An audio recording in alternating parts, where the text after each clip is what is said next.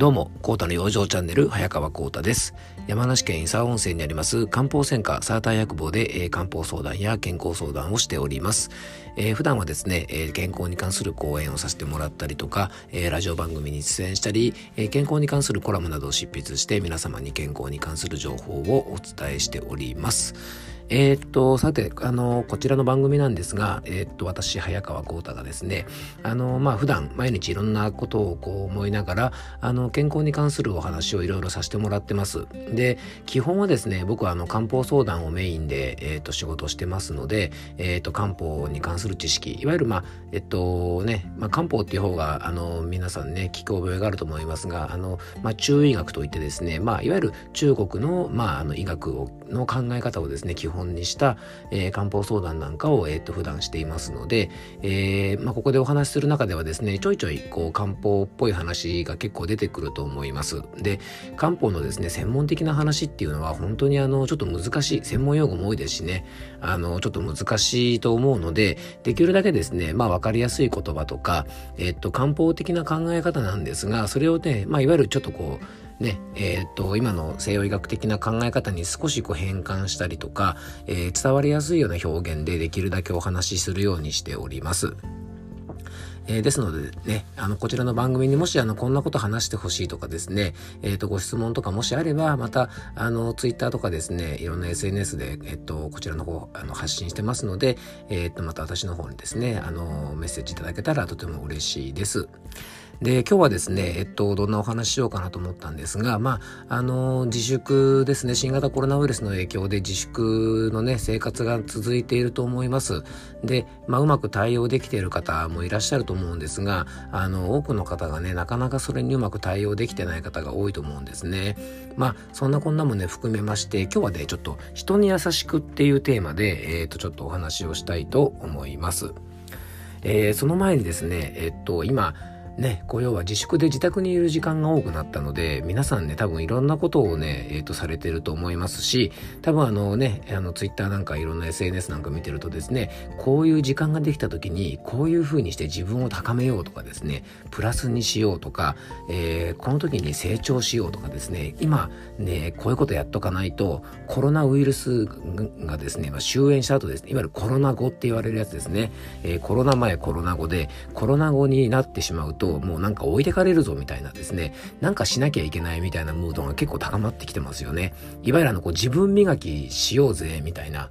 あの、感じが強くなってるんですね。で、えっと、まあ、確かにね、それもすごく大事だと思います。あのね、少し時間が、にはゆとりができてると思うので、その時間をどう使うかっていうことはすごく大事なんですが、あんまりね、自分がやってることに対して、まあ、あんまりこうストイックになりすぎないようにね、ちょっと気をつけてほしいなと思ってます。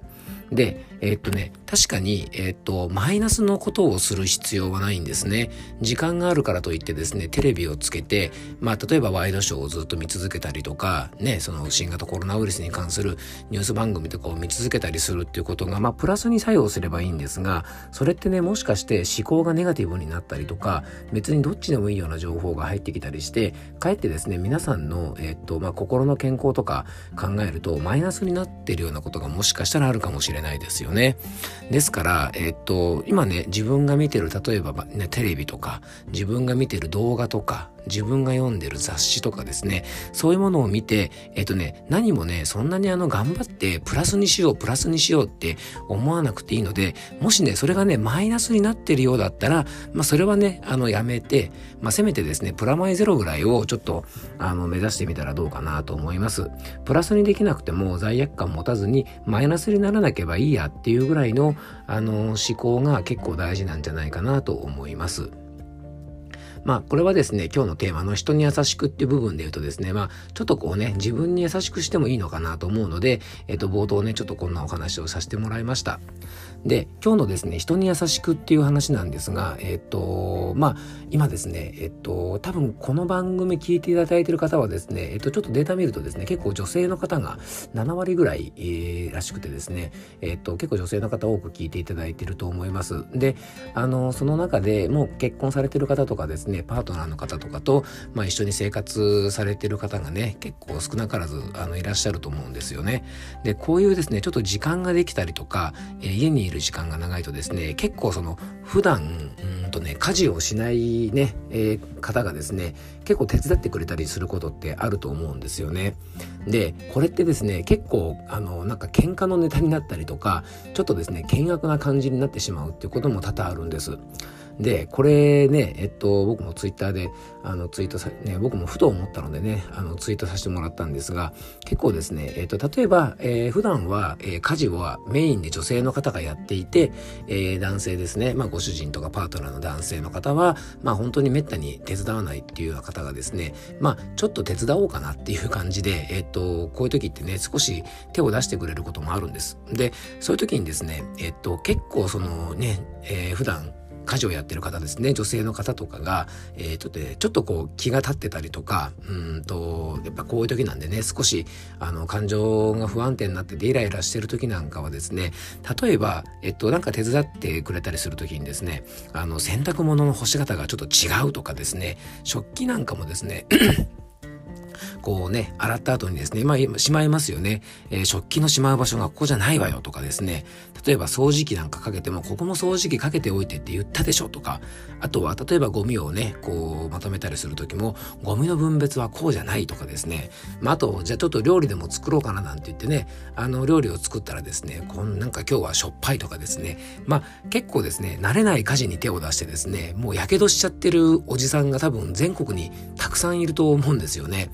で、えっと、まあ、ぜひですね、あの、こういう時なので、ちょっと家事をやってみようかなと。まあ、これ、ね、そういうのを思ってるおじさんがですね、結構いると思うんですよね。で、その時に、うんと、まあ、大前提として、あのー、もう元々家事というのは別に女性がやるものとかですね、例えば、いつもですね、どちらかがやるものではなくて、これってあの、家庭を維持するために絶対必要なものなので、これってやっぱりね、あの、お互いがどちらがどっちの仕事ってわけではなくて、やっぱりお互いの仕事だと思うんですよね。ね。で、えっと、これね、えっと、えー、どこどこ、どこのコマーシャルだっけな？あ、えっ、ー、とね、パナソニックさんかな？これ名前言っていいのかな？あのー、の、えっ、と、なんかね、頑張らない家事っていうキャンペーンがあって、その中にですね、なんかいろんなツイートをまとめて、なんか広告を作るっていうのがあってですね、なんか、僕が前ね、ツイートしたやつがそこで採用されたなんて話がちょっとあったんですね。で、その内容がですね、えっ、と、僕が、僕の後輩がですね、えっ、と、何か勉強会の後に、ちょっとこう、お茶碗かなんか洗ってる時にですね、湯飲みかなんか洗ってる時に、いつも家で、でえー、っと、あ僕がですね、えっと、あ、なかなか手慣れてるじゃんかっていう話をしたんです、その後輩に。そしたら、その彼がですね、えっと、まあ、僕いつも家でやらされてますから、みたいなことを言ったので、まあ、そんなにすごい勢いでは怒ってないんですが、お前なっていう話をしてですね、あの、やらされてるっていうふうに思っちゃいかんぞ、みたいな話をちょっとしましたということを、あの、ツイートしたらですね、ちょっとそれが採用されたらしくてですね、まあ、何が言いたいかっていうとですね、やっぱりね、あの、まあ男性の方とか普段家事やってない人はやっぱ手伝ってやってるみたいな意識が結構強く出ちゃうんですね。で、やっぱね、そう思われると普段やってる方としたらまあ面白くは絶対ないんですね。あの、ですから、もう手伝うね、あの、手伝うという表現もあれですよね。えっと、たまに、えっと、家事をする側としたらですね、手伝ってやってるっていう考えをまず捨てて、まあ、これ自体はやっぱりね、あの、家庭を維持するために、あの、自分の仕事であるっていう意識がまずね、あの、持ってほしいと思います。で、逆にあの、慣れない方がですね、家事やる場合は、ぜひですね、あの、まあ、あまり厳しくなくてですね、えっと、例えば、さっきのですね、洗濯物の干し方が違うっていうのも、こういうふうにしてくれたらちょっと嬉しいなとか、えー、食器のしまう場所なんかも、あ、あの、本当はそれはね、こっちだから、あの、こっちに今度置いといてねとかですね、あの、まあ優しい目でですね、ぜひ、あの、教えてあげていただきたいなと思います。あの、ちなみに僕もですね、えっと、昨日牛乳パックをこうね、広げて切るときにですね、間違えた切り方をしたんですが、あの、うちの奥さんはですね、惜しいって言ってくれたので、あの、まあ、良かったかなというふうに、あの、思ってます。なんかちょっと今日ね、まとまらない話になっちゃいましたが、要はですね、えっと、生活の環境が変わって、普段やらないことにトライしたりとか、普段やらないことをしようとする方が結構いると思うんです。で、普段してる方からすると、ちょっとリズムが崩れたり、普段自分がやってることとちょっと違うこともあると思うんですが、まあ、こういうことなんでですね、まあ、お互い心の健康のために、こういう時っていうのはですね、やっぱ多めに見てあげて、あの、欲しいなと思いますし、特に家事なんかは、えー、普段やらない男性の方が手伝う場合ね、あの、やる場合なんかはあのやっぱりこれは自分の仕事なんだよっていうことをですねちょっと意識しておくとあのまあいろいろねトラブルにもならないし楽しく過ごせるのかなと思います、えー、今日も聞いていただいてありがとうございました。どうぞ素敵な一日をお過ごしください。